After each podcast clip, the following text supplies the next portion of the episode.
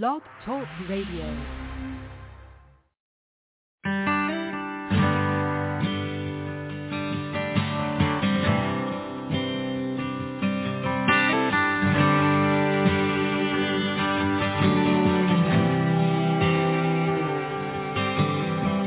He was saying grace over a Tuesday blue plate special when the man in the next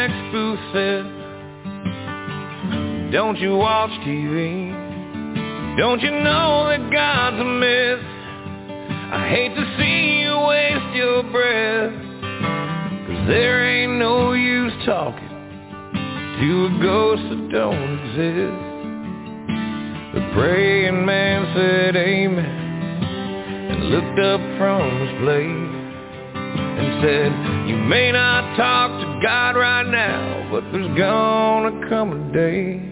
Cause whether you're a farmer in the field, praying for the rain, or you curse him at the graveside, cause he called a loved one's name, you can thank him, you can blame him.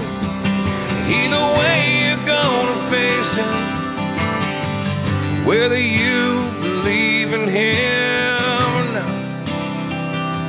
Cause in everybody talks to God.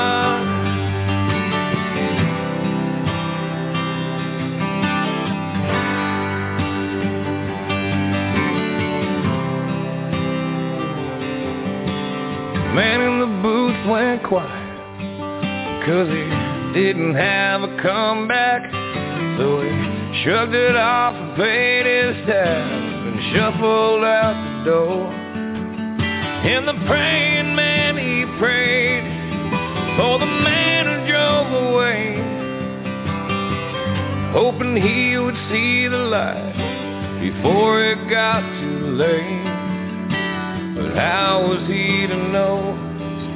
You touched a non-believer's soul Who got that conversation Two red lights down the road whether you're a farmer in the field Praying for the rain. Or you curse him at the graveside Cause he called a loved one's name. And you can thank him, you can blame him. Either way you're gonna face him. Whether you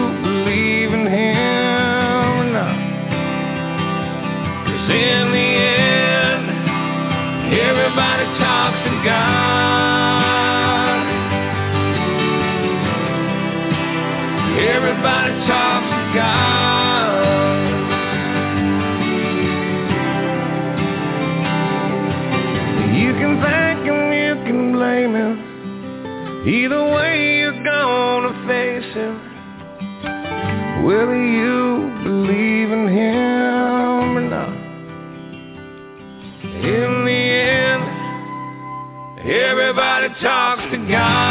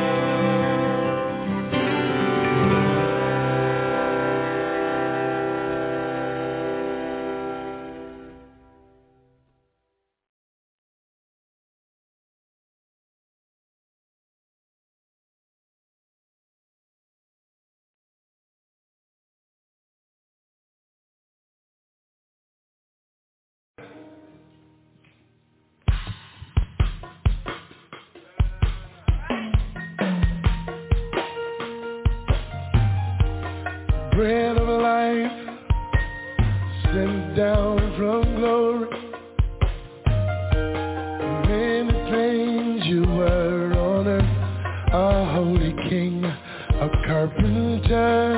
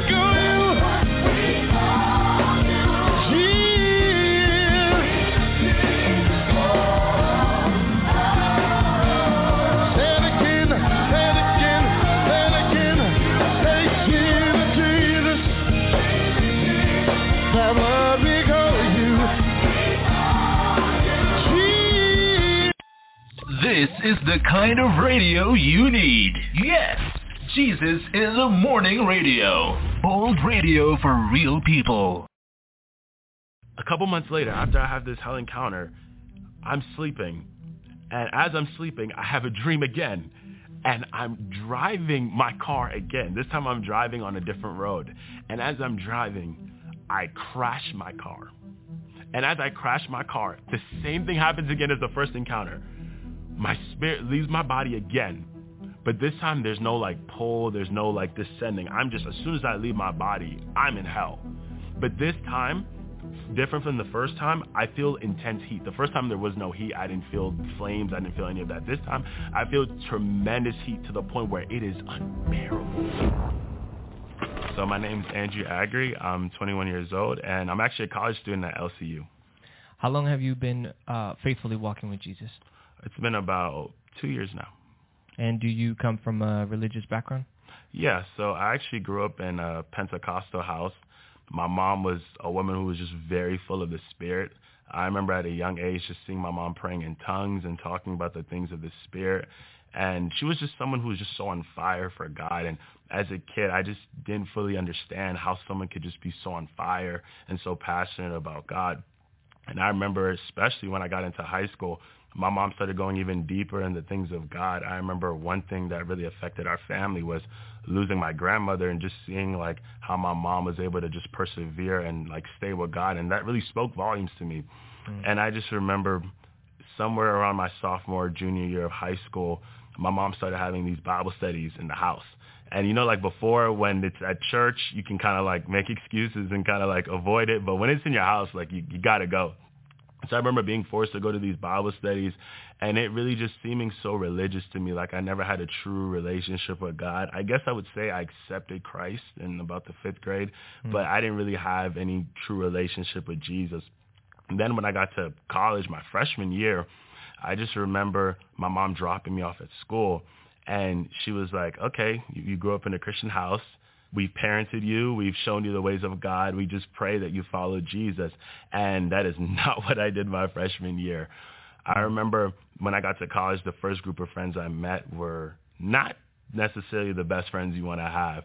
I remember getting introduced to drinking for the first time ever, um, going to tailgates, after that, I just started going to clubs, sneaking into clubs, getting alcohol underage, and it was just something that I was just exposed to for the first time. Because when you're at home, you're kind of like under, I guess, the mothering and the fathering of your parents. But when you're in college, it's like, whoa, like mm. there's just like all this stuff out there. So I just remember getting into drugs too. I remember telling myself that I would never smoke, but somehow I ended up getting into drugs. And it's like when you open yourself up to the things of the world, you just start going down a path. And I was really headed down a dark path.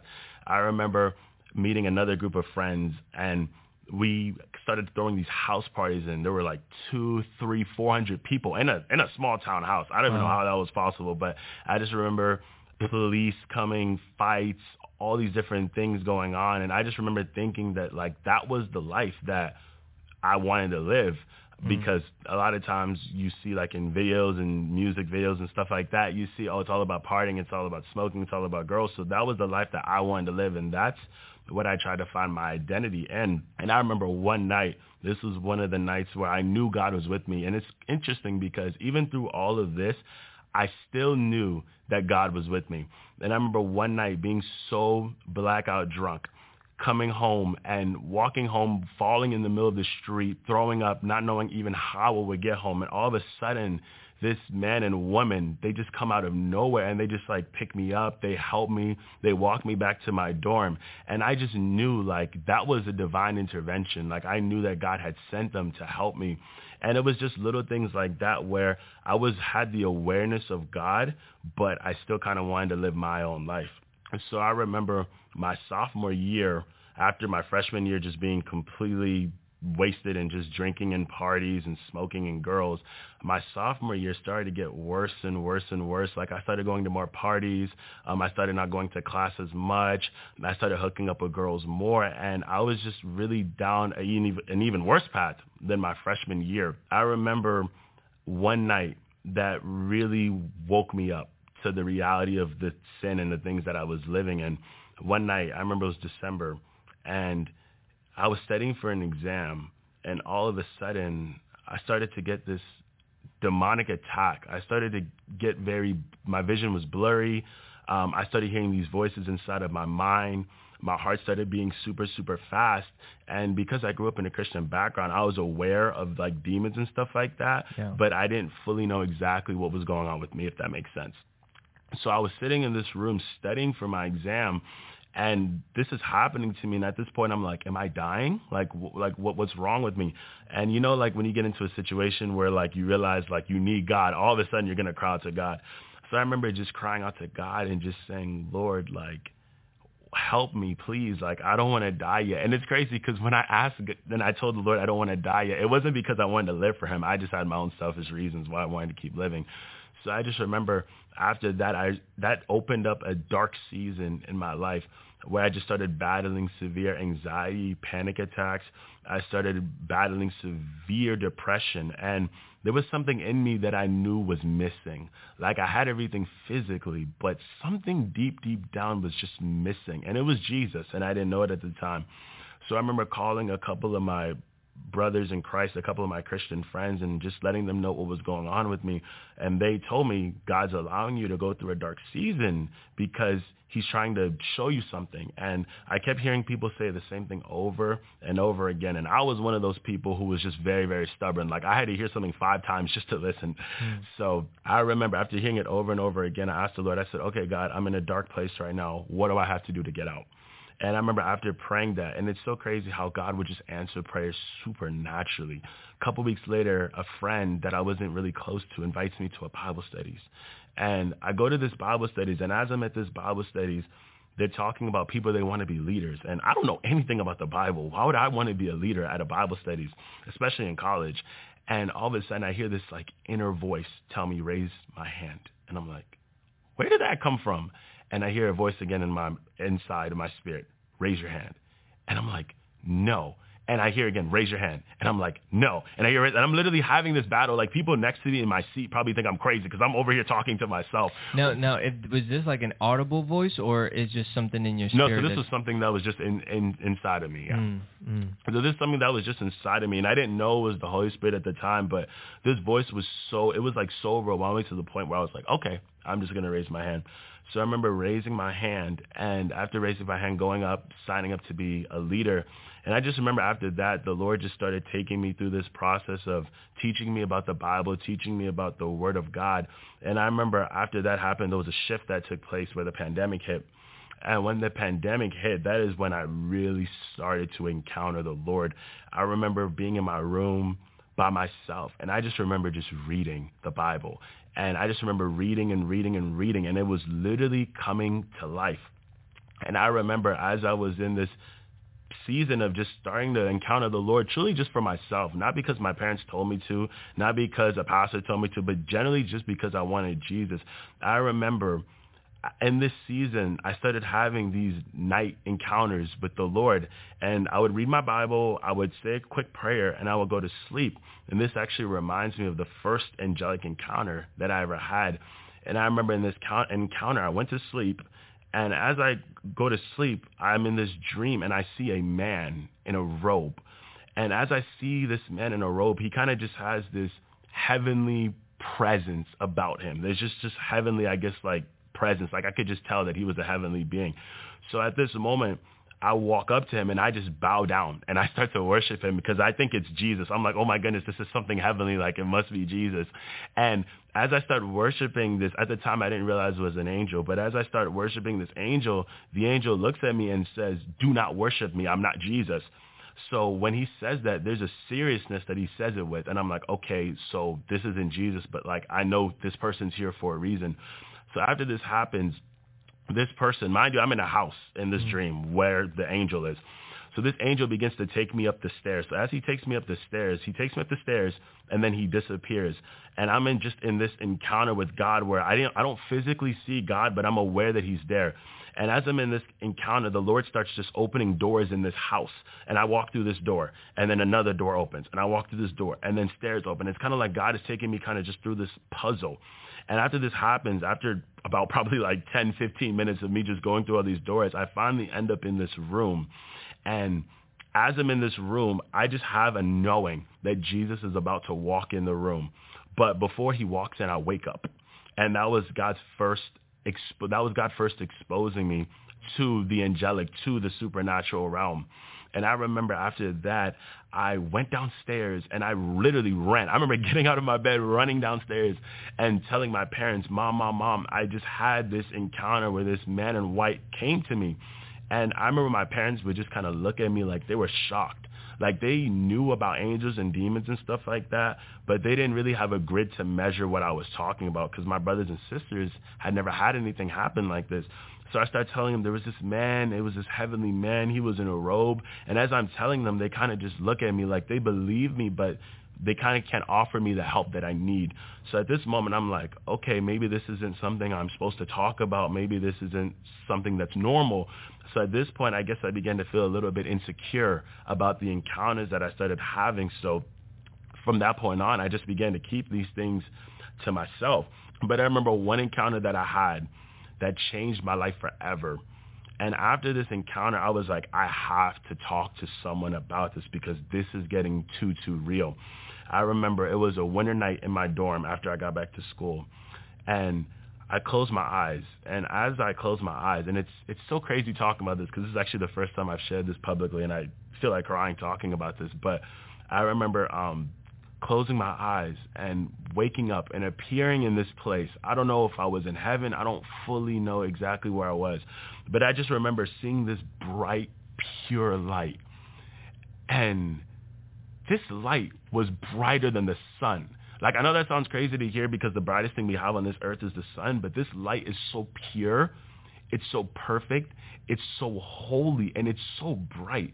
And as I see this bright light, like I immediately just like fall down on my knees. You know, like the Bible says when Apostle John first saw Jesus, like he fell on his knees in Revelations. And that's yeah. exactly what happened to me.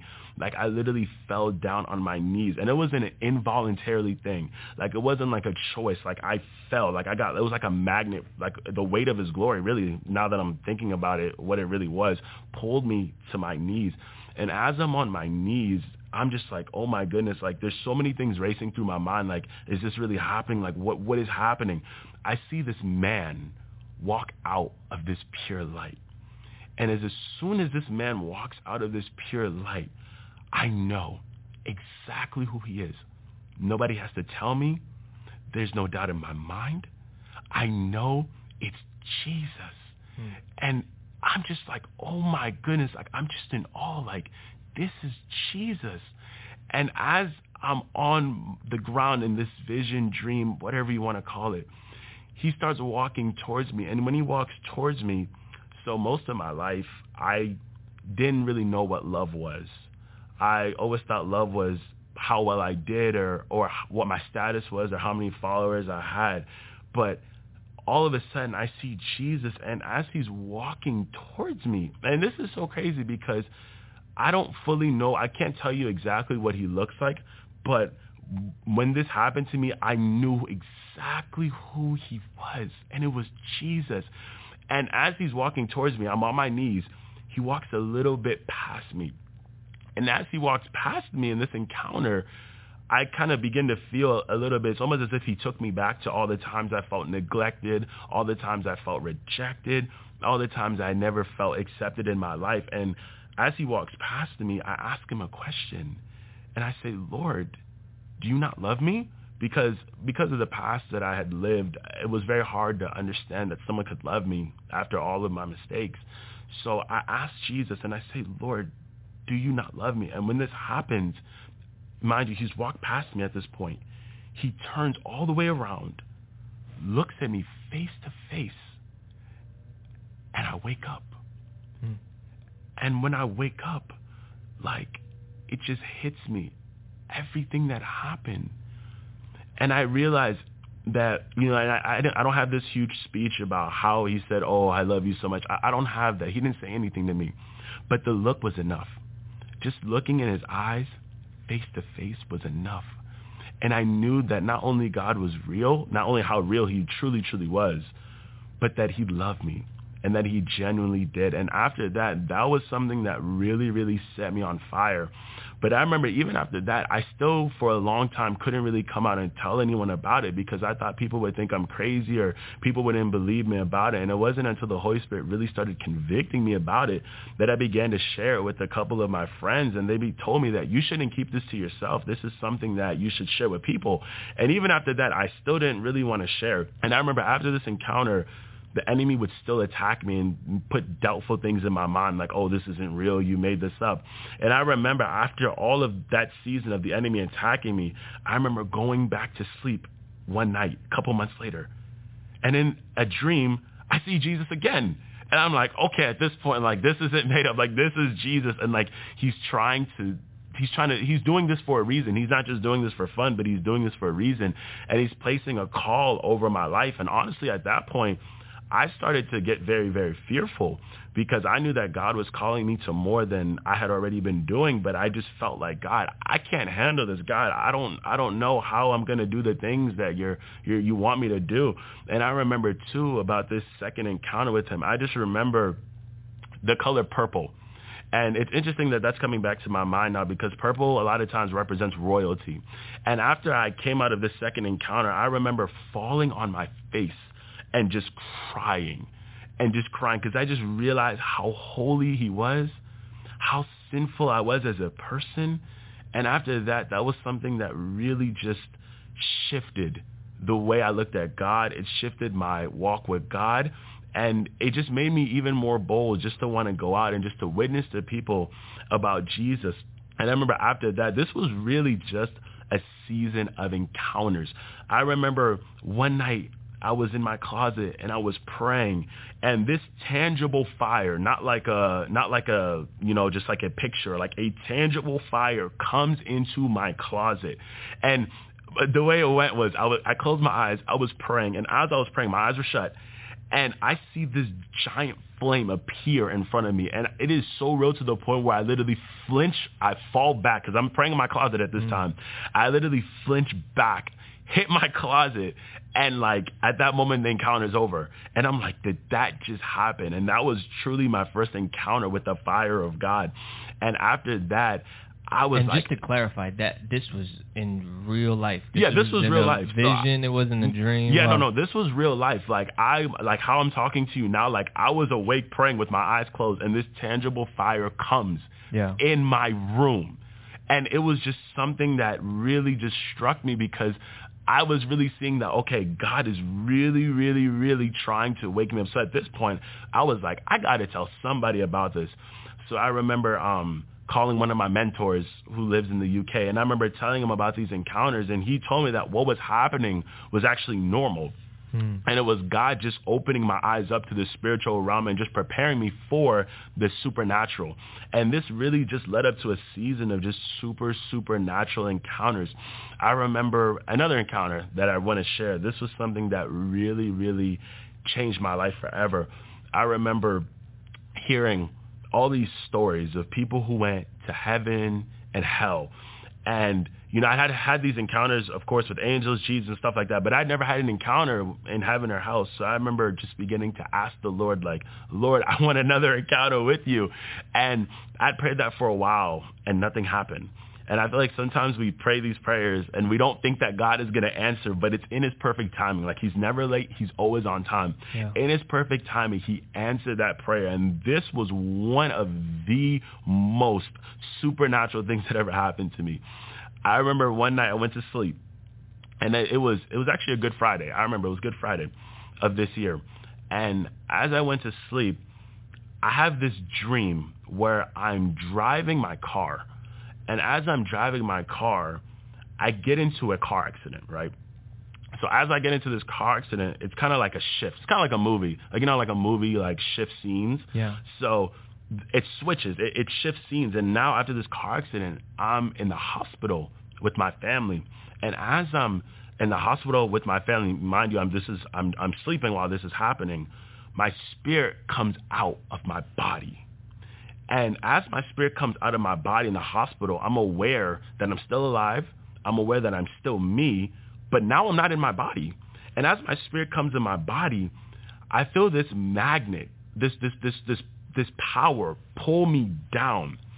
So I begin to go down and I just begin falling through this like dark, the only way I can really describe it is a dark vortex. Imagine kind of like skydiving at nighttime without the fun. That's mm. like the only way I can really describe this.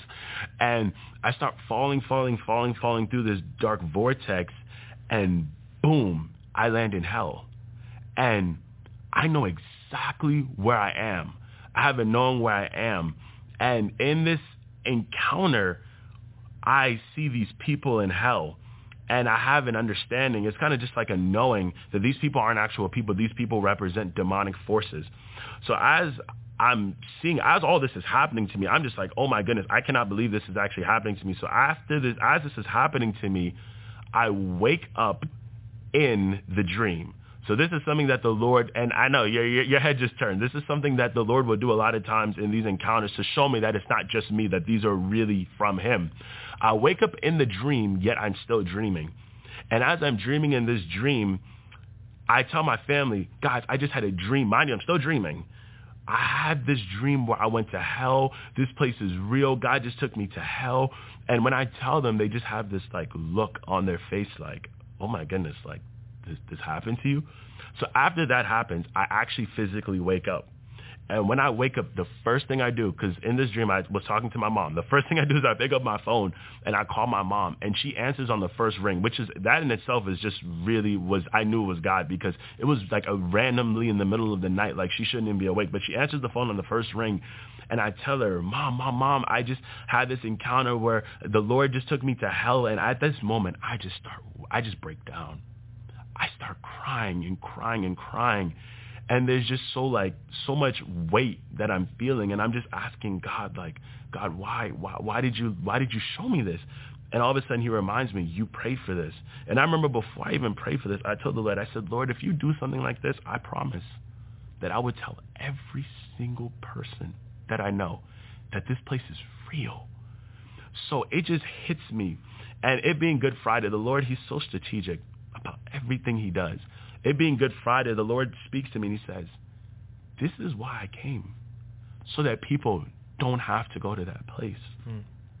So even after all this happens, I'm someone who, after I have these encounters, I always pray for a confirmation because the Lord will always confirm his word.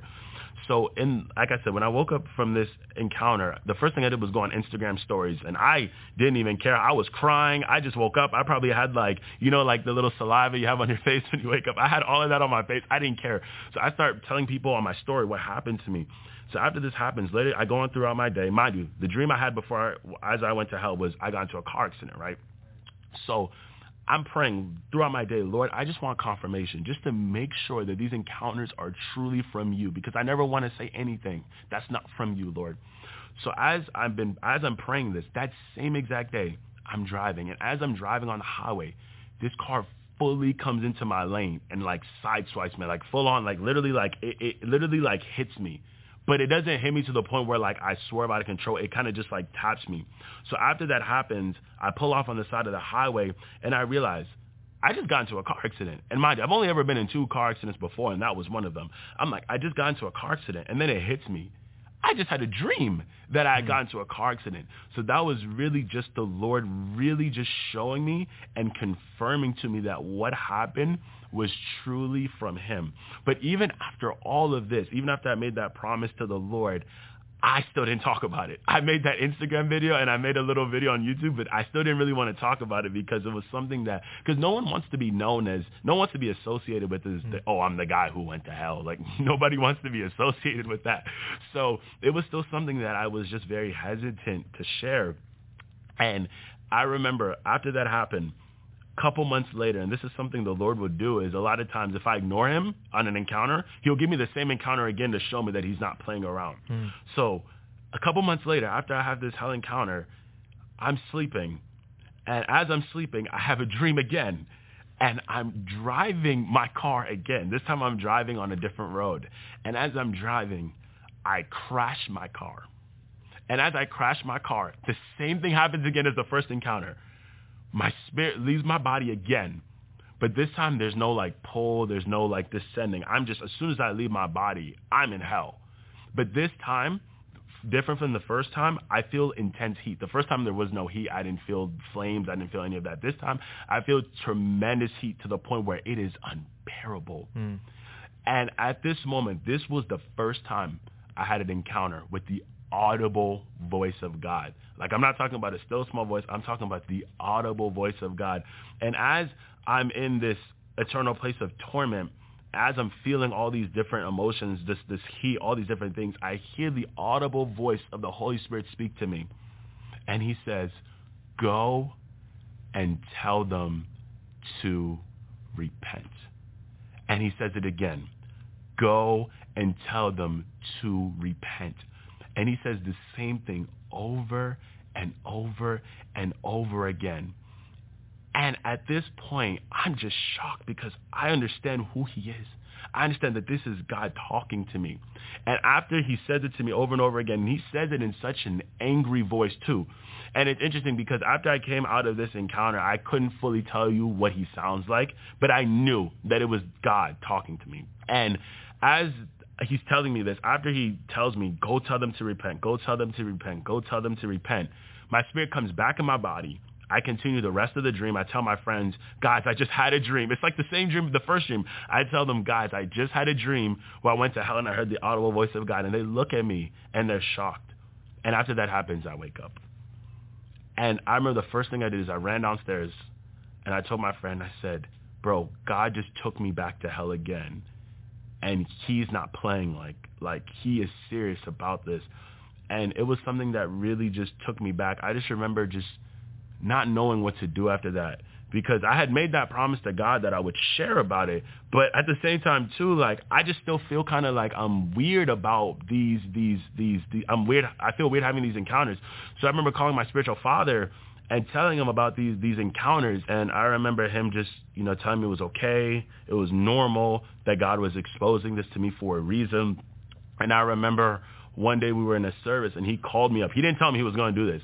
He called me up told me to get on the mic and share my testimony and what happened to me. And I was just like, oh my goodness. But it was in that moment that the Holy Spirit took over and he spoke out of me. And from then on, I knew that God was showing me this to warn my generation because a lot of our generation doesn't believe in Jesus. They don't believe in the afterlife. They don't believe, and even Christians too. We don't. We, we hear about heaven and hell, but a lot of times we don't really think about how real these actual places are. And that's why I'm here today. I believe God brought me to share all of this because he wants me to let people know that not only is it real from a heaven and hell perspective, but like how real the supernatural realm is and how as believers we all have access to that because of what Jesus has done. And that I pray that this video opens the eyes of people and that they see that not only is God real, but how personal he is and that he wants to encounter every single person in their own individual way. And it may not be the way that I had these encounters, but God has special encounters that he wants you to have with him. Now, Andrew, for for people who are watching and you know want to have even that thirst or, or want to experience these things and and they need some you know some exact things to do what what comes to your mind for that person who's like man i want that. I want to experience that. What can i do? What do you recommend i do? What can you tell that person? Yeah i would say um one thing is number one god isn't always necessarily after us having these supernatural encounters. He's after intimacy but from that place of intimacy opens that supernatural realm. So I would say for someone who is hungering and thirsting for more of encounters with God, I would say it all starts in the secret place. Everything encounters are built in the secret place. So I would say for that person, build that intimacy with the Lord. You know, the Bible says you have not because you ask not. So sometimes, a lot of times, God is looking for us to ask, but he's also looking for us to have that intimacy with him. Because he's a supernatural God, he wants to encounter us in a supernatural way. Yeah. So by you building that intimacy, by you spending that time with him, in his own way, he will reveal himself to you. So that's what I would say for anyone who's wants and is longing for these encounters. And I want to let you know too, like this is available to everyone. Like one thing that I've got from all these encounters that the Lord wants me to tell you watching this is that this is available to you. I hear the Lord saying that tell my people there's more. There's so much more for them. So now, uh, how did you say you were? Uh, 21. 21. Yeah. So in, in your 21 years of, of life, what can you say Jesus has done for you? Um, I would say he's completely changed my life. Um, he brought me from a place of brokenness, a place of depression, a place of addiction, and he really just supernaturally, like kind of like a Paul on the road to Damascus, he supernaturally just changed my life, and he's just done so much for me, and I'm just forever grateful for it. And he's just he's given me hope, he's given me purpose, he's given me identity, and he's given me that fulfillment that I've always had been looking for that I couldn't find anywhere else. What's going on, everybody? If you didn't know, we are raising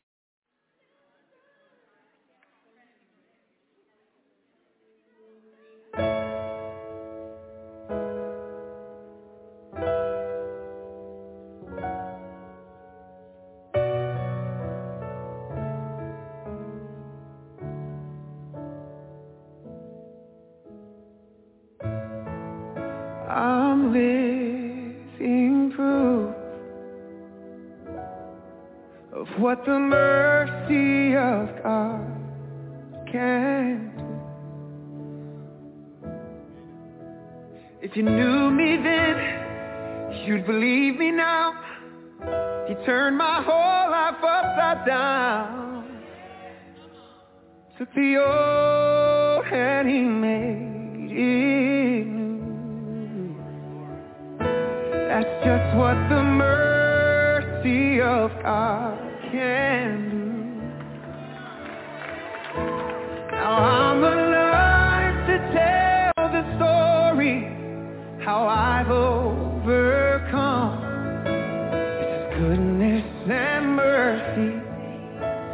power of his blood. I'm so glad that my freedom wasn't based on what I've done. Goodness and mercy and the power of the blood. So much power in the blood.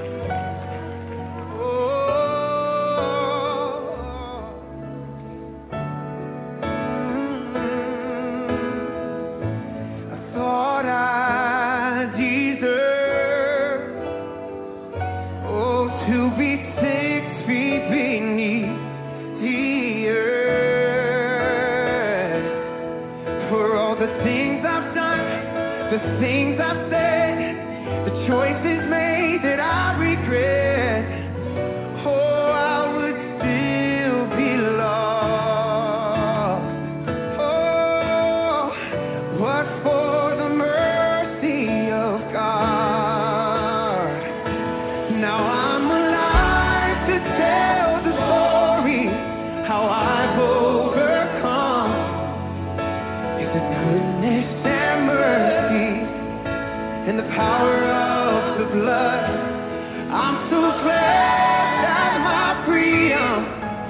was in vain.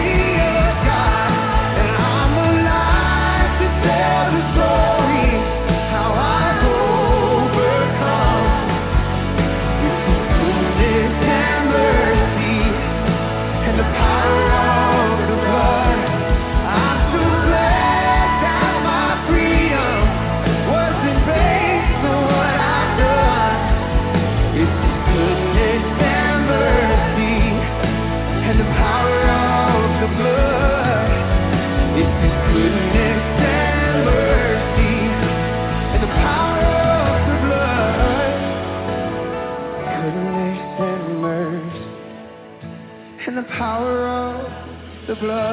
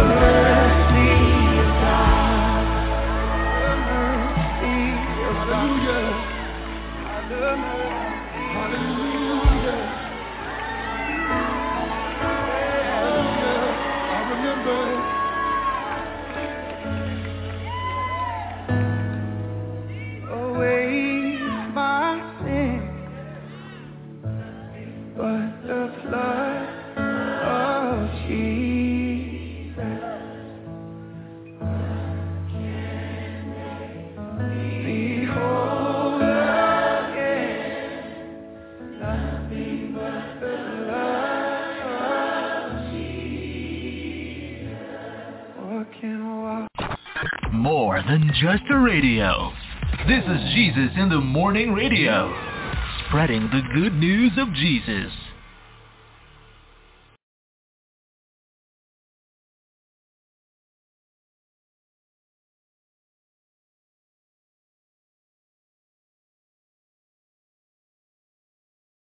God, we're grateful because if it had not been for you, we would not be here. We opened our eyes this morning, God, because you gave us the strength to open our eyes. We were able to rise because you gave us strength in our limbs and the facilities of our body. We were able to get here, God, because you blessed us and brought us the way of safety and did not allow harm to come to us, Lord. We're grateful to again come into your presence because we know where the Spirit of the Lord is, there is liberty. And as we come before you today, have your way, Lord. Let flesh be crucified that you might be glorified, that your people might be edified in the name of Jesus. For God in you is life. And that's what we seek, God, life, eternal life, God. We pray, oh God, today that you will touch every person that have come seeking you, Lord. Bind the hand of the devil, God. Rebuke the hand of the enemy, Lord. God, let your anointing that resonates in this place even now. God, let there be an outpouring on your people. We need you, God, to take us to another level in you, Lord. God, we're faced with demonic forces, God. Evil spirits have come up against us, Lord, and we need to be fortified with your power. God, we can't make it on our own strength, God. We don't have enough to stand on, Lord. But we know, God, that your joy is our strength. Fill us up on today in the name of Jesus. Somebody have come this morning burdened down, God, with the issues of life, God. Somebody, God, is in the battle of their life. Somebody's, God, fighting in their mind and in their spirit, Lord, where the devil have come in to war against them, Lord.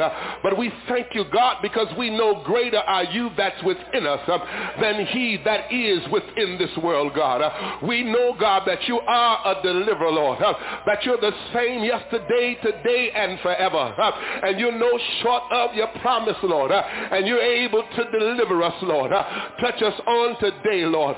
we need you like never before. fill us up with the Holy Ghost, God, and give us a refilling, Lord, that when we leave here today, Lord. Uh, we can leave with your anointing, Lord, that as we meet men and women, boys and girls, they might be converted to know who you are, Lord. In the mighty name of Jesus, we pray. We thank you because you are a healer.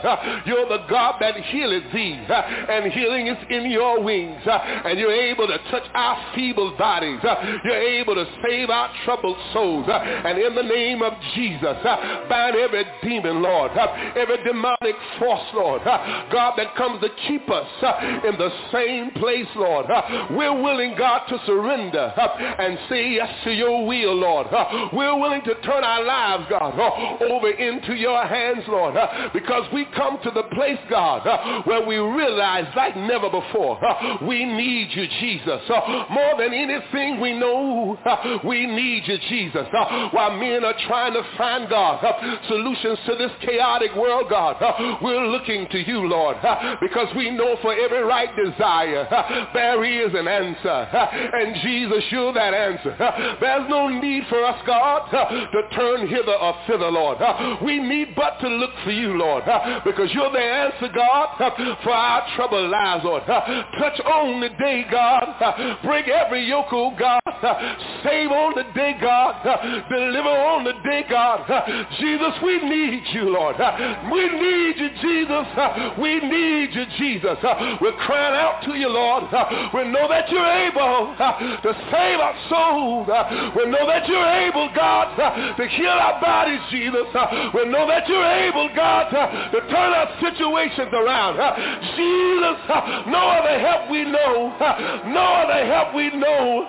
No other help we know, God. You're able, Jesus, to deliver our children. You're able, Jesus, to save the unsaved husband. Uh, you're able, Jesus, uh, to heal the cancer patient. Uh, nothing too hard for you, Jesus. No other God we know. We know that you're able, Jesus. We know that you're able, Jesus. We say yes to your will, God. Yes to your way, Lord. Have your way, Jesus. And we'll thank you for it. And we'll give your name the praise. And we'll bless you, Lord. Yes, we thank you, Lord. And we bless your holy name. Come on, open your mouth and give the Lord some praise. And that night ended up being the most scariest night for me. Uh, you know, I ended up sleeping in my jacket and my hat and my gloves, and it was cold. I almost felt like there was like fingers kind of touching my body. I remember it being dark, and I'm looking up. I could see like two eyes looking back down at me, mm. and I just remember thinking like, I can't live like this. And so I, I ended up praying. I actually said, because I remember what my parents told me all those years ago that you got to stay Buddhist, and and I said, God, if you're real and you want me to do this, then you got to help me with my parents. My name is Apisit Varia, but I go by I, like the letter. I am 42. I work at NIH as a contracting officer. I, do you come from a religious background? Yes, I grew up uh, Buddhist. And that comes from generations, just your family, or? Yeah, I uh, I'm Thai, Thai American. Uh, so my parents are from Thailand, and if anyone knows anyone who's Thai, 95% of the population is is Buddhist. Mm.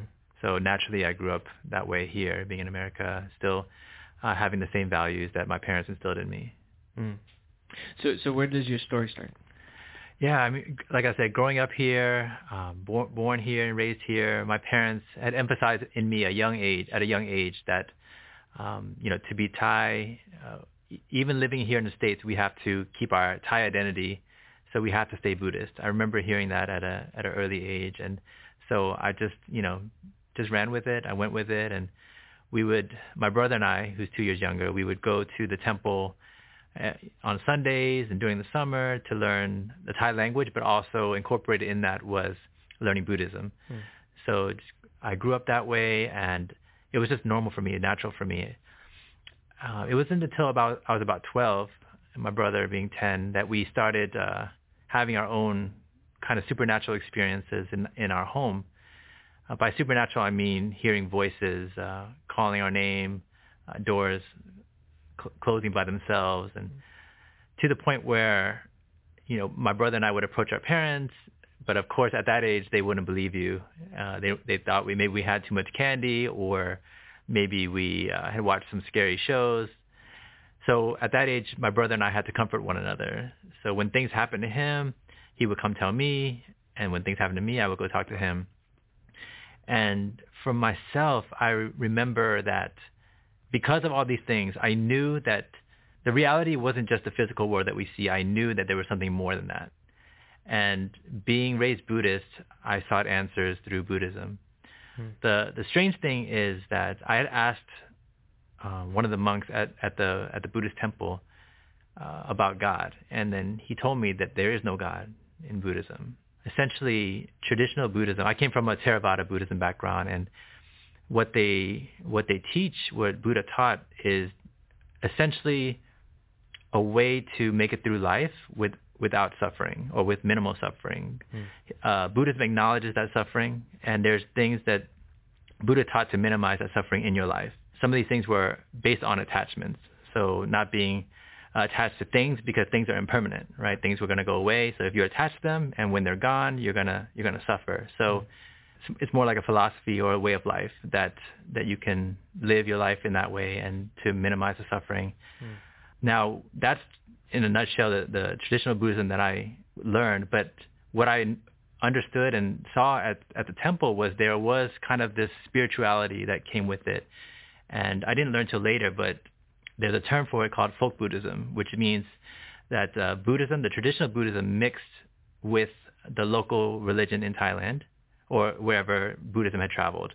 So in Thailand, there was a lot of animism, you know, spirits, you know, in, in, in nature, in the trees, in the rocks, things like that. Um, and then when Buddhism came, it kind of just incorporated with the local animism that was there. Mm. So if you go to Thailand today, you'll see a lot of you know spirit houses, shrines. You know they'll almost make offerings to to these spirits as a way of appeasement. You know if I if I offer you this thing, then I won't you won't bother me. Mm. You know if I if I show you respect, then maybe you'll bless me. So there's kind of, kind of mixed in uh, spirituality with it. So there in folk Buddhism there is an acknowledgement of the spiritual world, and so this is the kind of Buddhism I grew up in and uh, I learned and I practiced, you know, with the meditation. I would also do the the bowing three times and the Mm-hmm. prayers. And it wasn't until college where I went to a university in Maryland, Baltimore County, and it was here that I first heard about Jesus. And coming from a Buddhist background and just knowing that, hey, I'm Thai, I gotta be Buddhist. You know, I would I would hear about Jesus, but then I would also tell people about Buddha. Mm. Um, you know, sometimes it'd be friendly conversation, sometimes it'd be friendly debate, but essentially, uh, I was adamant, like I will never become a Christian. You know, I'm gonna stay Buddhist. Uh, th- I didn't see that Buddhism was lacking anything, so there's no need to change, and it was enough for me. And despite this kind of resistance, I remember clearly a friend of mine. Uh, we were just sitting in the car, and I knew that she sincerely meant what she believed and she told me again the, the gospel story. But this time I I really listened. I paid attention because I knew that the way she was sharing it, the way she approached it, that she was sincere. That she really thought that this Jesus is someone I needed. Do you remember what was it about what she was saying that connected with you, like Yeah. specifically? Yeah, um, I wouldn't know. I wouldn't say that there was something specific, but I think what made the impression on me was that genuine care. Mm. So that uh, that genuine care broke down whatever walls I had of like, while you're talking, I'm going to get ready to talk about Buddhism, right? So I kind of said, okay, well, you're approaching me very like humbly and gently, and, and we're already friends, and it wasn't in a combative way. So my guard was down, and I li- I heard the gospel story about, you know, my um, how Jesus loves me, you know, how he died for my sins on the cross, you know, that he rose again, and and that uh, he wants a relationship with me. You know, so she she shared it, you know, simple gospel presentation, but you know, at the end, I said thank you for sharing Jesus with me. Uh, let me tell you about Buddha. So I ended up telling her about Buddha anyway. But that was the first time I remember actually the the the story or the understanding of who Jesus is really kind of made its first kind of impact in my into my mind. Um, and I kind of kept it on the back burner. You know, I was invited to church after that, and sometimes I would visit, um, but never never really to to really seek out Jesus. It was more just my friends invited me, so I'm going to go. Hmm.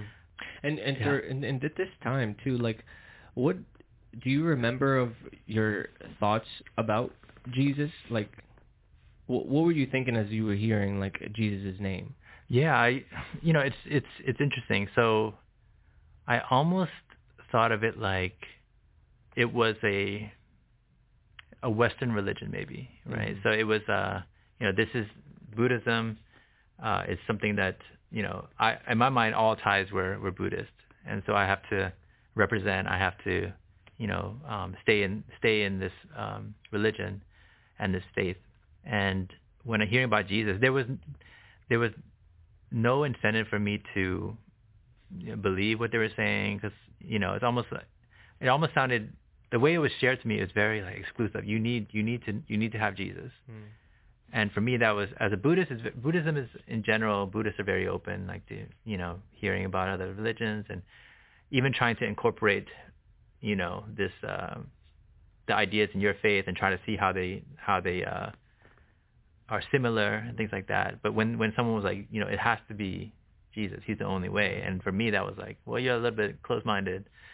It was interesting because in my mind, even though I knew traditional Buddhism has had no spirituality component, but maybe because of the folk Buddhism background, I almost thought of Buddha and Jesus as like similar, right? Like mm. there there are different ways to a higher power. I I think I did believe in God at the time, but almost like it wasn't a focus, you know, and and uh I would occasionally like pray to the the Buddha statue, mm. you know, as if it was God, God yeah. you know, asking for things and praying for protection and things like that. So there was this kind of understanding that Buddha, there's a spiritual power behind it, mm-hmm. right? And even though traditionally, like I said, there is no, but that's how I thought of it. So it was almost as if, well, Jesus is not, maybe it's that's your way to connect with God, or I didn't think too much of it at that point. Uh, around the same time as I'm, you know, in college, uh, I I started experiencing some symptoms of of depression and also what was diagnosed as, as OCD, um, obsessive compulsive disorder. So the the way it manifested itself for me at the time was I would keep having to repeat things, uh, whether it be like an action or, or a thought in my head until I felt peace. And it was almost like a thought or a voice saying, if I don't, if I, if you don't do X, then something bad could happen to a loved one if you don't scream at the top of your lungs down this hallway, then something bad's going to happen to your mom, for example. This is an mm-hmm. example. And, you know, occasionally I would be able to resist and forget about it. Other times it would just be so so much anxiety that I just ended up giving in. Just just in case something were to bad happen to my loved one, I would just give in. Anyways, this coupled with the depression led me to seek help. So I went to the school counselor and they had referred me outside of the university because they said it was a little bit more serious than what they're used to. So I sought um, help outside from therapists, psychologists, psychiatrists, and this is something I battled for years. Um, and it was it was very difficult to, to, to try to finish to try to do school and eventually get a job and, and maintain that job while wrestling with all these thoughts and depressions. It, it was tough, and I remember going from therapist to therapist, psychiatrist to psychiatrist, and at the at the peak, it was about 12 pills a day that I had to take, and I just knew that that was too much. I had to I had to come back off of it, and and, and something had to change. I couldn't imagine my future like this. If if I'm like this in my early 20s, how am I going to live the rest of my life? So I just, you know, I sought help medically, but I also dove even deeper into Buddhism so, you know, meditation at home, you know, um, studying prayers, things like that. And, um, you know, going to the temple to, to pray in the evenings uh, with the monks. Uh, it, it pushed me that way. And what, what I realized internally was that while Buddhism acknowledges that suffering that's in the world, for me, it almost didn't provide a solution, a hope it was almost a survival mentality. Like, yeah, this world is full of suffering, and here's, you know, if you don't get attached to things, and and you know, you pray, you you meditate, you'll you'll you'll be able to navigate this life with less suffering, and then in the next life you might be born again in a better situation. And for me, that was that was not enough of a solution to give me hope. You know, it was almost like a yeah, like a survival mentality, and. Mm it was around when I was 25 where I went to a, a new a new therapist, and at the first interview, they they tell me up front, this is a Christian this is a Christian facility. Are you okay with that? And at that point, I was so desperate. I was so um, hurting, so lost that I said, that's fine. I just didn't care. And I remember every time we would meet, the therapist would ask, is it okay if I pray for you? And I said, okay, each time. Now, I never made the connection um, between the prayer, but I remember this is the last therapist I ever saw. Uh, after meeting with, with this therapist, things did improve for me. um, and I never I never had to go back. And eventually, I got off the pills. And so after around 25, I was I thought that you know life is manageable now. It wasn't as bad as earlier. I still had I still had some of the symptoms, but um, it was yeah I could handle it. And even some of the spiritual occurrences that I experienced when I was young, they were still they still occurred throughout my life, but it was never as frequent as when I was young, uh, young teenagers years. Uh, so I thought, okay, well, this is this is the way forward. At least, you know, I can I can survive this way. Now, it wasn't until I was 30 that I went back to school for for my graduate degree. So I went to University of Maryland, College Park, and I remember doing during my studies, I would be at I would I was at home one day, and I was studying in my brother's room, and as I was studying, you know, I got hungry, so I decided to go upstairs to get some food, and after after getting the food, I, I walked back to my brother's room, and as I walk down to, to his room, I see uh, a shadow figure. Kind of walk walk past the light so that I could see, you know, the the outline of the arms and the legs and the head. And I thought, I literally thought someone was in the room, maybe my dad or someone had got in the room. And I go in there and, and there was no one there. And so I, I, paused for a moment and I, I was like, whoa, what's going on? Because I had always uh, heard things or maybe felt things, but I've never actually seen anything with my eyes. Mm-hmm. And that was the first time seeing things. Anyways, I went back to studying, and it stuck with me. So on the weekend, I ended up going to the temple and talking to one of the monks. As I'm talking to him, I tell him what happened, and he tells me, you know, there are spirits that are in this world, and sometimes it's because the spirit of the person couldn't move on to their to their next life. Mm. And I asked, you know, okay, so what am I supposed to do? And he says, well, the reason that their spirits can't move on is because they haven't, they don't have enough merit. Um, in Thai we call it bun, and essentially, in, the spirit needs more merit to move on. So I said, okay, well, okay, now what, what should I do? Uh, is there anything I can do? And then the monk said, well, you can share your merit with the spirit. And you know, I trust him, so I said, okay, how can I how can I do that? So he, he tells me to go back to my house and, and meditate. And then while I'm meditating, just share your merit with the spirit, right? So I, I, I go back home.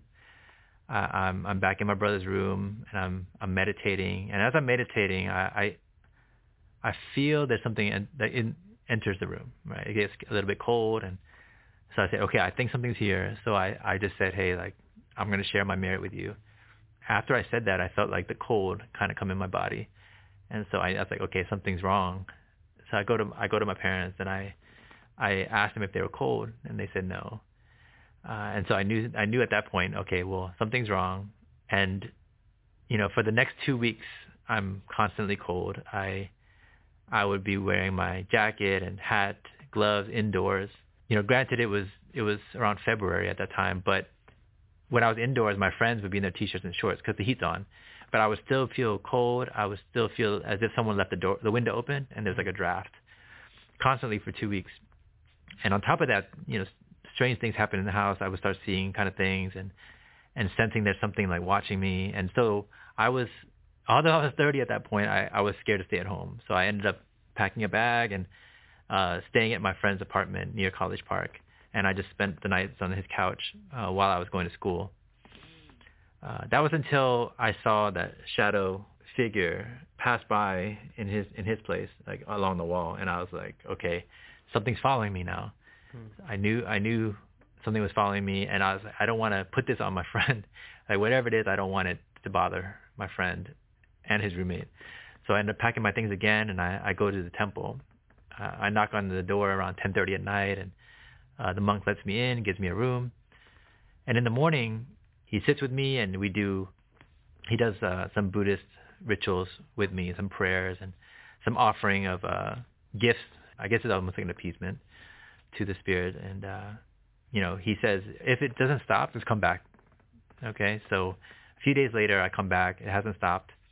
You know, we sit, we talk, and uh, he told me, you know, some people just have a weaker mind. They're more affected by you know spiritual things like this, and so for me, it almost sounded like there's nothing there's nothing else to be done. Like it's mm. just you just have a weaker mind. And so for me to hear that, I was very distraught. Um, I started feeling hopeless. What am I going to do? I remember, you know, coming out of class at 10 at night and walking to my car and just thinking, I'm in trouble. Like, mm. what's going to happen? I didn't see like w- what's the way forward for me. I'm 30, but I'm like again, like how can I how can I live like this? And so I I, I was distraught. I I get to the car, I turn on the car, and then the radio comes on. And as the radio comes on, there, there's a preacher or a pastor on my radio, and I was surprised because at that point I was listening to you know hip hop stations or you know top 40 and things like that, and I was like, why is there a preacher on my radio? And I remember thinking to myself, well, if this is a sign from God, I'm going to listen and and see what what it's going to say. So I, I I sat in my car, I listened, and what the preacher said was, well, he started with a question: Do you ever feel like you're in the middle of the ocean and there's waves hitting you from every direction? And I was thinking, yeah, that's kind of how I feel right now. And and he says, do you ever wonder why God would put you in this situation or allow you to be in this situation? And I said, yeah. And then he, he says, sometimes God will allow you to be in those situations so that the waves will push you closer to him. Hmm. And so I took that as a, as a sign and I said, okay, if I'm going through all this craziness that I could meet God, then I will go check out church on Sunday. So Sunday comes around, I I go back to my friend's church who had invited me 10 years ago. And I just show up. I didn't tell them I was coming.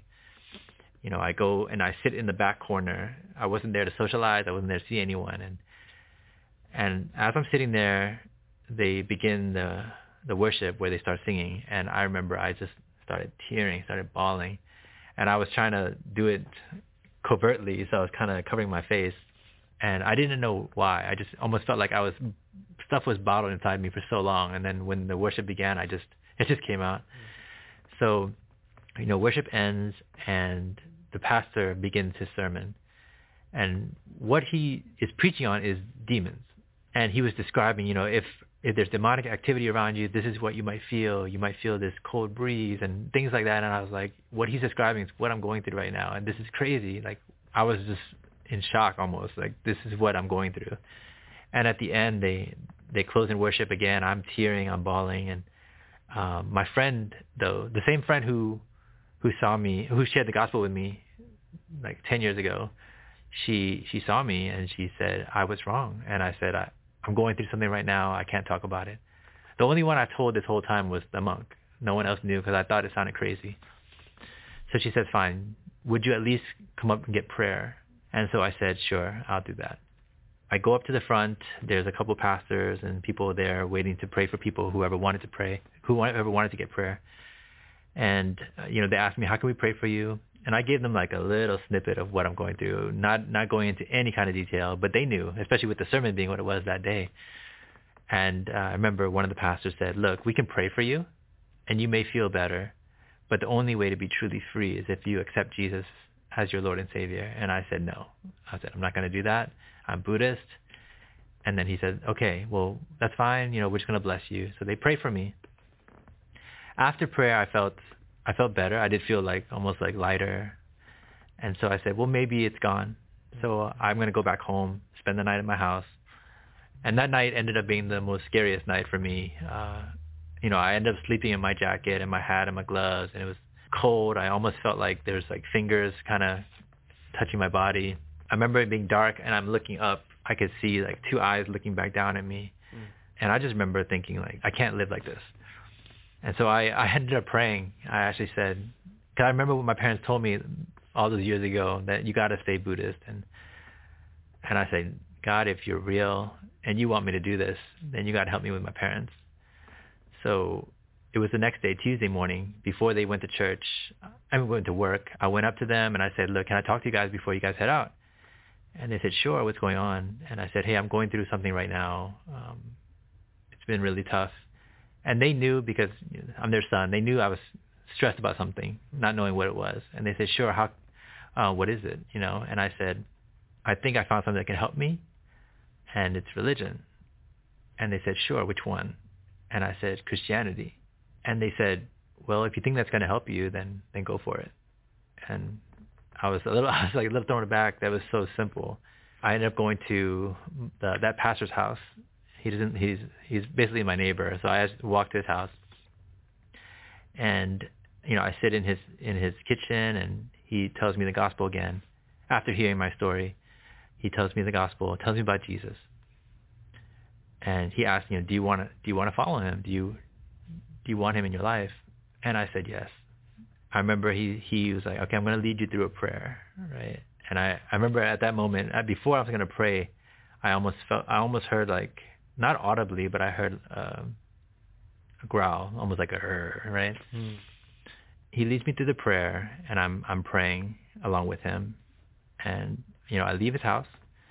As I leave his house, I'm just thinking, well, I guess I'm a I'm a Christian now. I still have to go to school, so I drive to the the library at Maryland, and I'm studying. And I remember feeling electricity, like electricity, like almost like a like electrical feeling going through my feet. And I'm like, okay, well, what is this? So I try to I try to get it to stop, and it wouldn't stop. And I, I was just like, okay, I'm done. Like, if this is if I'm gonna if I'm getting possessed right now, then I'm gonna get possessed right now, right? So it's it's it doesn't stop and it's slowly going up my leg. Um, but the interesting thing is everywhere it passed, everywhere below it, it was warm now.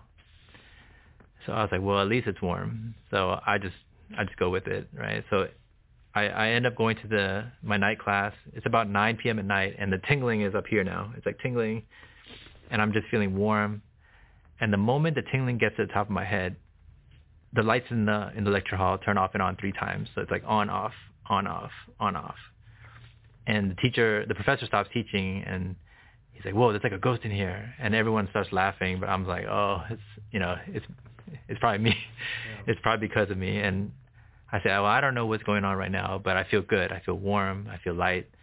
And so after class, I'm I'm walking, I'm walking to uh, my car, and I end up calling my friend, uh, who I was staying on, the friend who I was staying on the couch with, and I said, "Hey, I'm going to come over and hang out with you for a bit." And he says, well, maybe you shouldn't come over. There's no, there's no power here. And then at that moment, I heard like a different voice, another voice in my, in my mind saying, if you go to his place, the power will come back on. And I was like, well, this has been a weird enough day, so I'm just gonna, I'm just gonna go. And I said, hey, I'm coming over anyway, so I'll see you there. Now the interesting thing is, for the past two weeks, not only was it cold, but whenever I would be driving, whether it's like on a highway or street, there's the street lights. And so when I pass a street light, the lights would turn off. Not every single one, but for me, enough for me to know that this is not normal. Like I would drive and it would turn off, drive and turn off.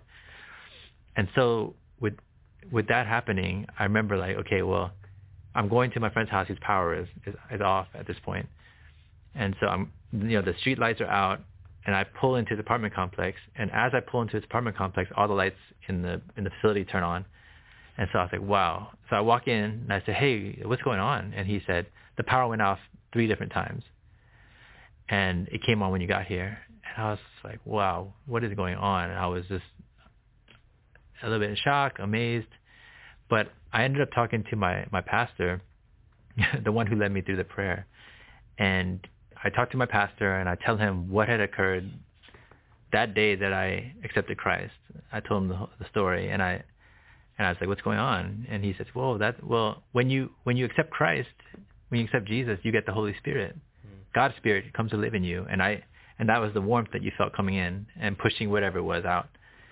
And I was like, "Wow, okay, you know, so maybe that's what's going on." And I remember waking up, you know, in the morning and it was as, as if my whole life I was wearing sunglasses, and the sunglasses were just lifted off. And I just remember thinking like, this is the most beautiful morning I've ever seen in my life. Like the sun was out, the birds were chirping, and I was like, this is amazing. And I remember sitting in my car, and it it it really clicked. It hit me. Like my goodness, Jesus is real. Jesus, the one they told me about 10 years ago or is real. And I'm like, God sees me right now and God is with me right now. Mm-hmm. And I almost like started like hyperventilating and I was like, and I was just tearing because it just hit me in the, in, in the car. It just hit me and I was like, wow. So from that moment on, I was like, I have to know who, I have to know, I have to know who you are, God. Like I, I feel like I need to know you. And so I've, I've pursued him since then and just, I, I need to learn more about who you are and, you know, you saved me and I need to I need to understand you so I can appreciate you. And I remember asking God, I was like, why did I have to go through all that, right? Like, why couldn't you have saved me when I was 18? Yeah. You know, before I had to go through all the depression and OCD and things like that. And and then I remember God spoke to me and He said, I can use all that.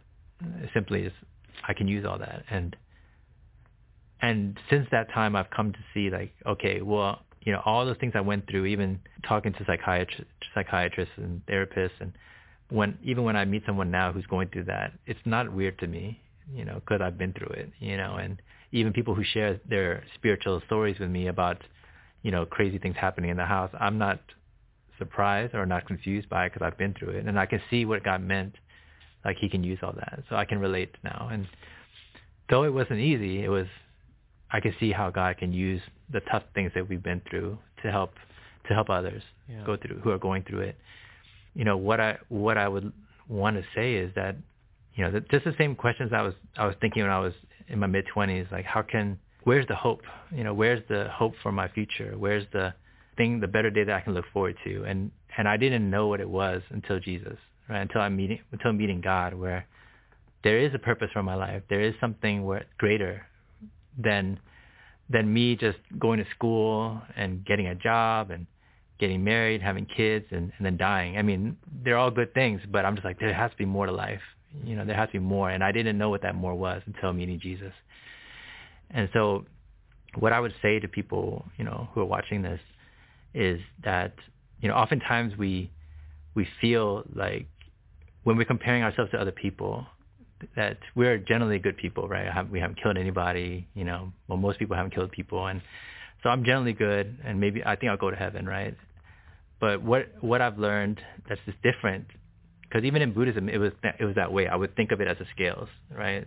If I do more good than bad, then it'll tilt my way, and then I'll I'll either be born again in a better life or I'm going to heaven, right? Mm-hmm. But if there was a judge who's a good judge, who's a a fair judge, and they they had some they had someone in their courtroom who who is a doctor, and, and the doctor may have saved hundreds of lives during their career, and then one day maybe they had too much to drink and they they hit somebody with their car and that person dies.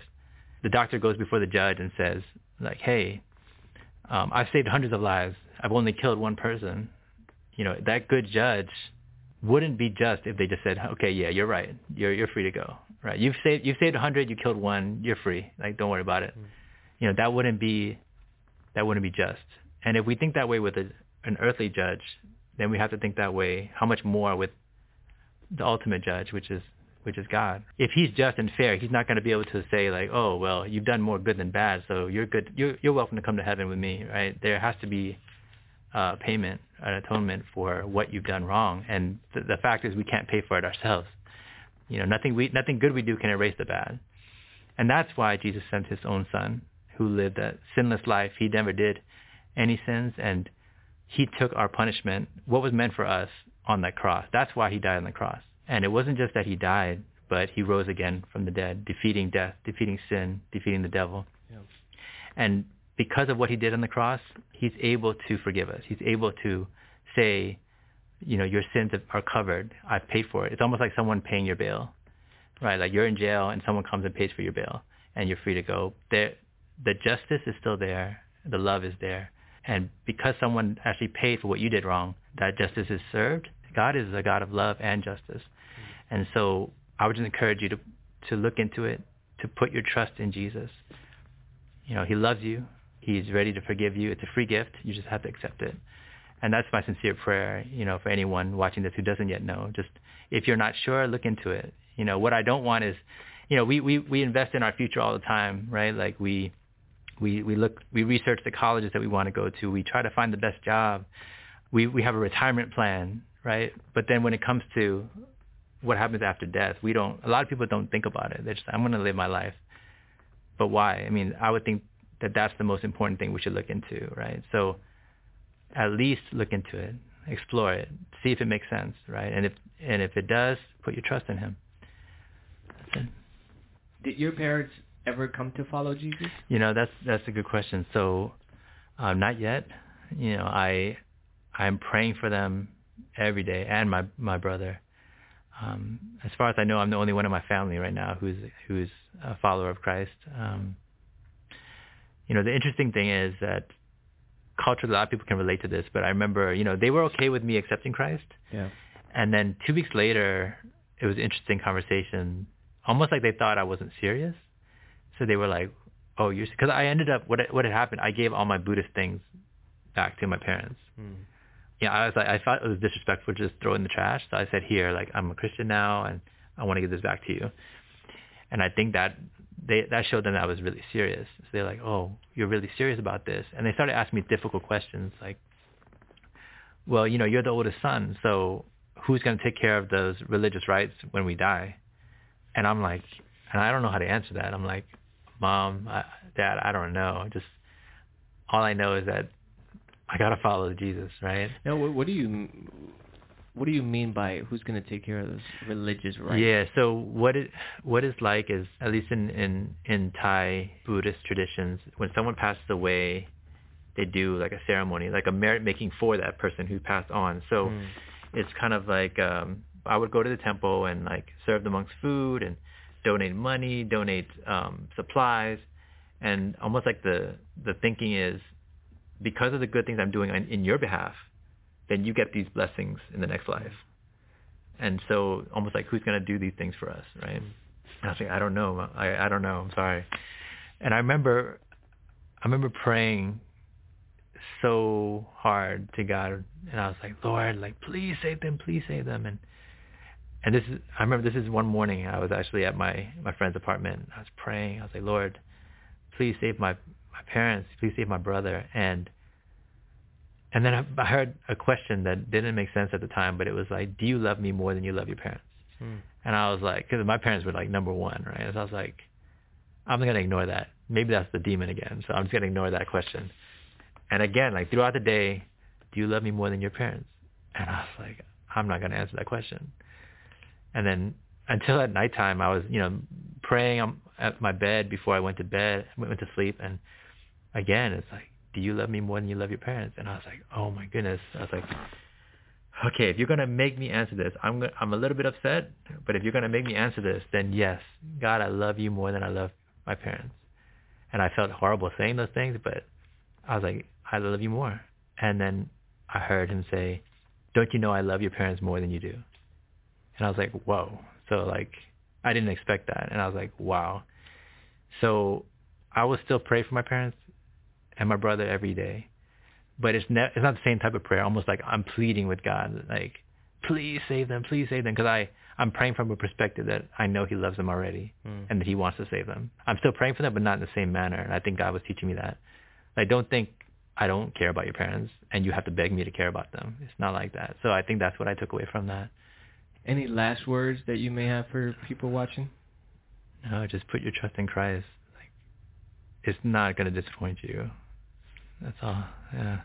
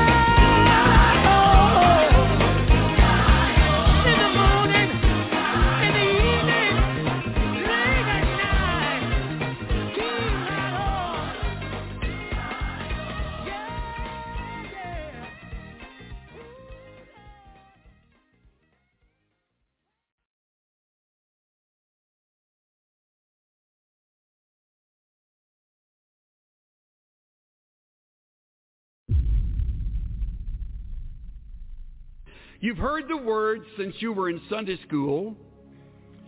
You have heard these professors remind you of them both in words of warning as well as words of encouragement and maybe even a few testimonies. A counselor, a friend, a minister of music, whatever capacity you'll serve in, on mission field or here at home, you'll use these two words. And they are trust God. Two single syllable words that you have heard forever, but you will discover as time passes how difficult they are to obey. Trust God. Course, I have no way of knowing what the future holds for you. You may lose your home and everything in a fire. You may lose your spouse to an early disease detected but not cured. You may lose your dreams, your hopes. You may lose a relationship that you have cultivated over the years. All losses are painful. And you will be brought back over and over again to the words of Proverbs chapter 3, verses 5 and 6. I know, I know, you memorized them in vacation Bible school or when you were growing up at the knee of a godly mother and or father, and your lips will move as I quote them, trust in the Lord with all your heart and lean not to your own understanding. In all your ways, acknowledge him and he will make your paths straight. All your heart, all your ways, trust. Trust. Now we have a problem with this because of several things. First of all, we are too blame self-sufficient. We have learned how to get ourselves out of jams rather than acknowledging the jam has very well been either directed or permitted by our sovereign God to teach us. And by not trusting him, we short-circuit the test and go our own way, getting ourselves out of our own mess. We're too self-sufficient. Another reason we fail this test is because we're too quick to call on others. We have a lot of very capable friends. As life unfolds and you leave this school and you're involved in your church, your work of ministry, your realm of responsibility, you'll meet other people. Many of them much smarter than you are. Most of them richer than you are. Better connected than you are. And some of them will become good friends. And they will become your crutch. They have connections. And when you're up against it, they will they'll get you through it. Another reason we don't trust is because we feel distant from the God of heaven. Don't feel too guilty about that. So did Job, as godly as he was. And yet Job said, in the midst of all of the loss, though he slay me, I will trust in him. Though he take me off this earth, in the process, I leave trusting him. I will trust him. The fourth reason I would name is that we have cultivated the bad habit of worry. Uh, many of you are much better at worrying than you are at trusting. If you were to put together a worry list, it would outrun your prayer list. And you're worried right now about something. Most likely, it's related to something about your schoolwork, some course, some class, some test, or maybe your finances. You don't have enough money. I'll give you a word of encouragement.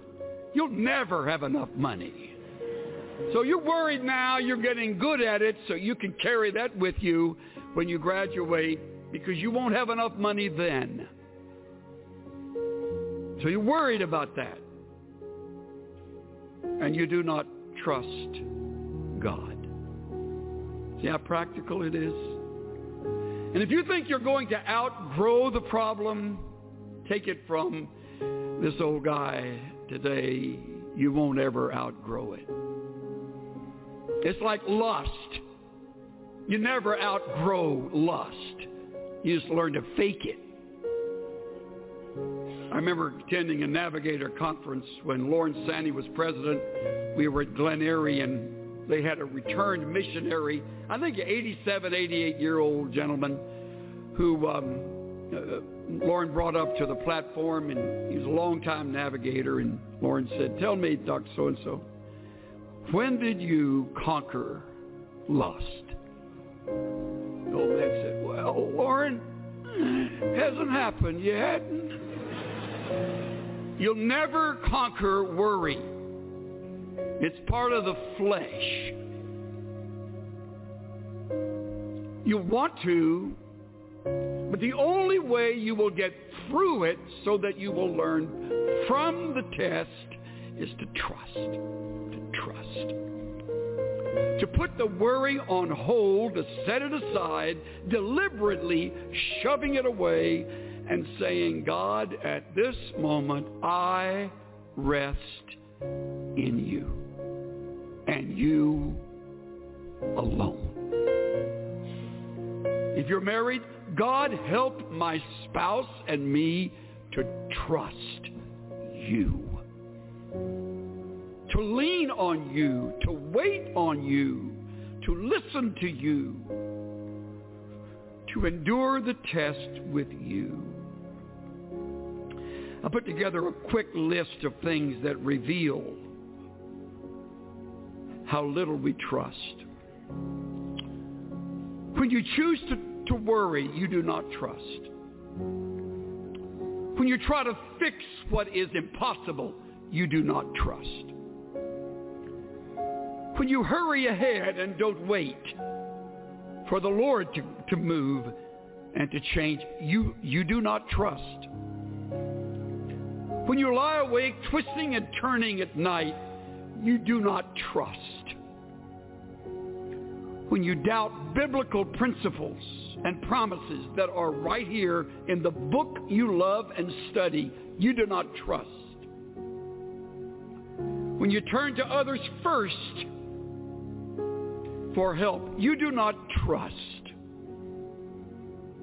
When you listen to human counsel and give a higher priority to that than the principles you have just learned, you do not trust. When you manipulate and maneuver situations, you do not trust. When you step in and take charge without praying and being led by the Spirit of God, you do not trust.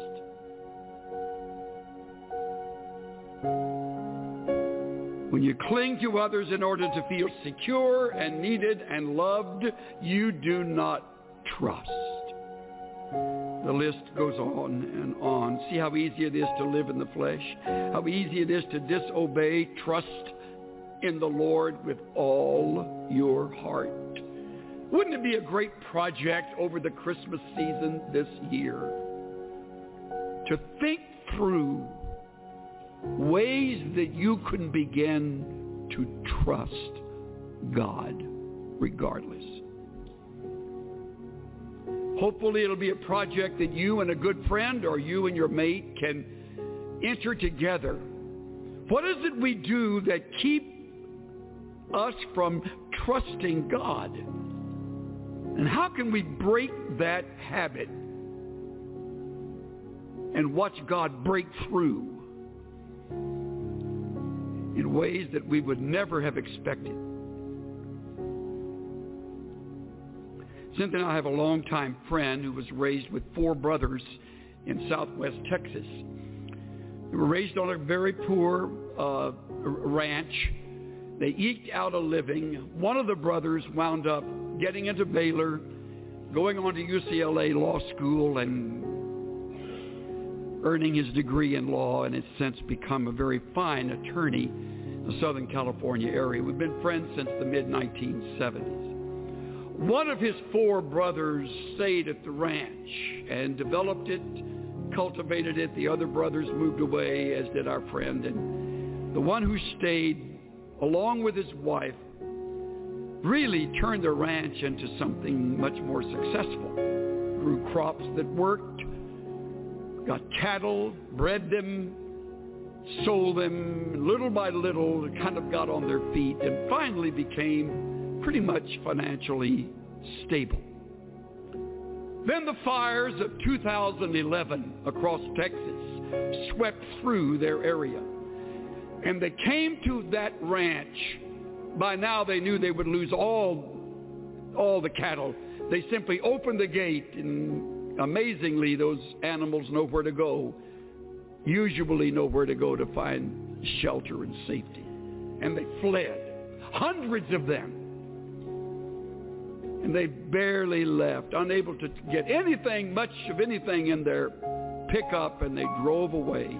Came back a number of days later when allowed to enter this territory, and uh, everything was melted. Everything.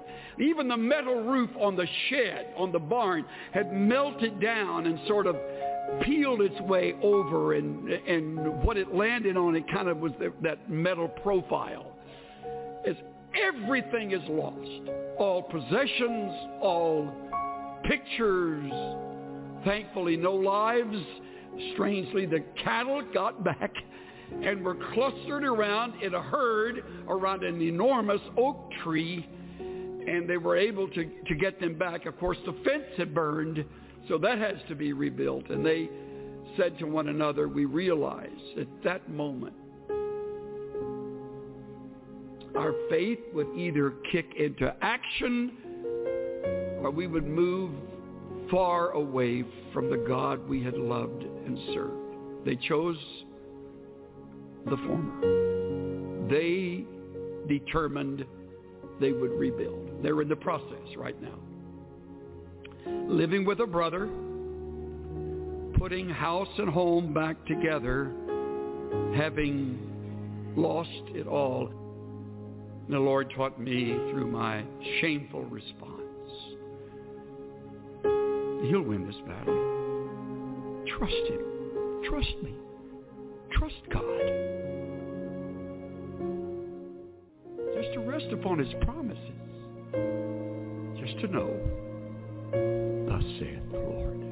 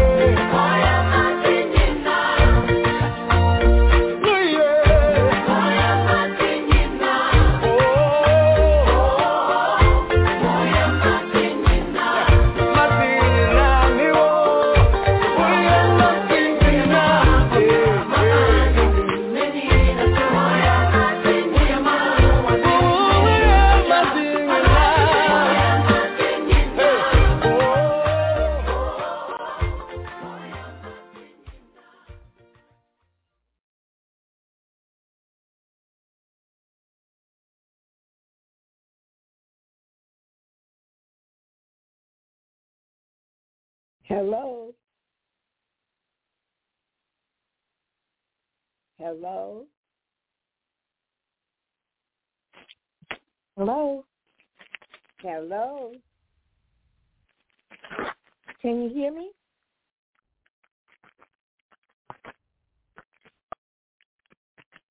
Hello.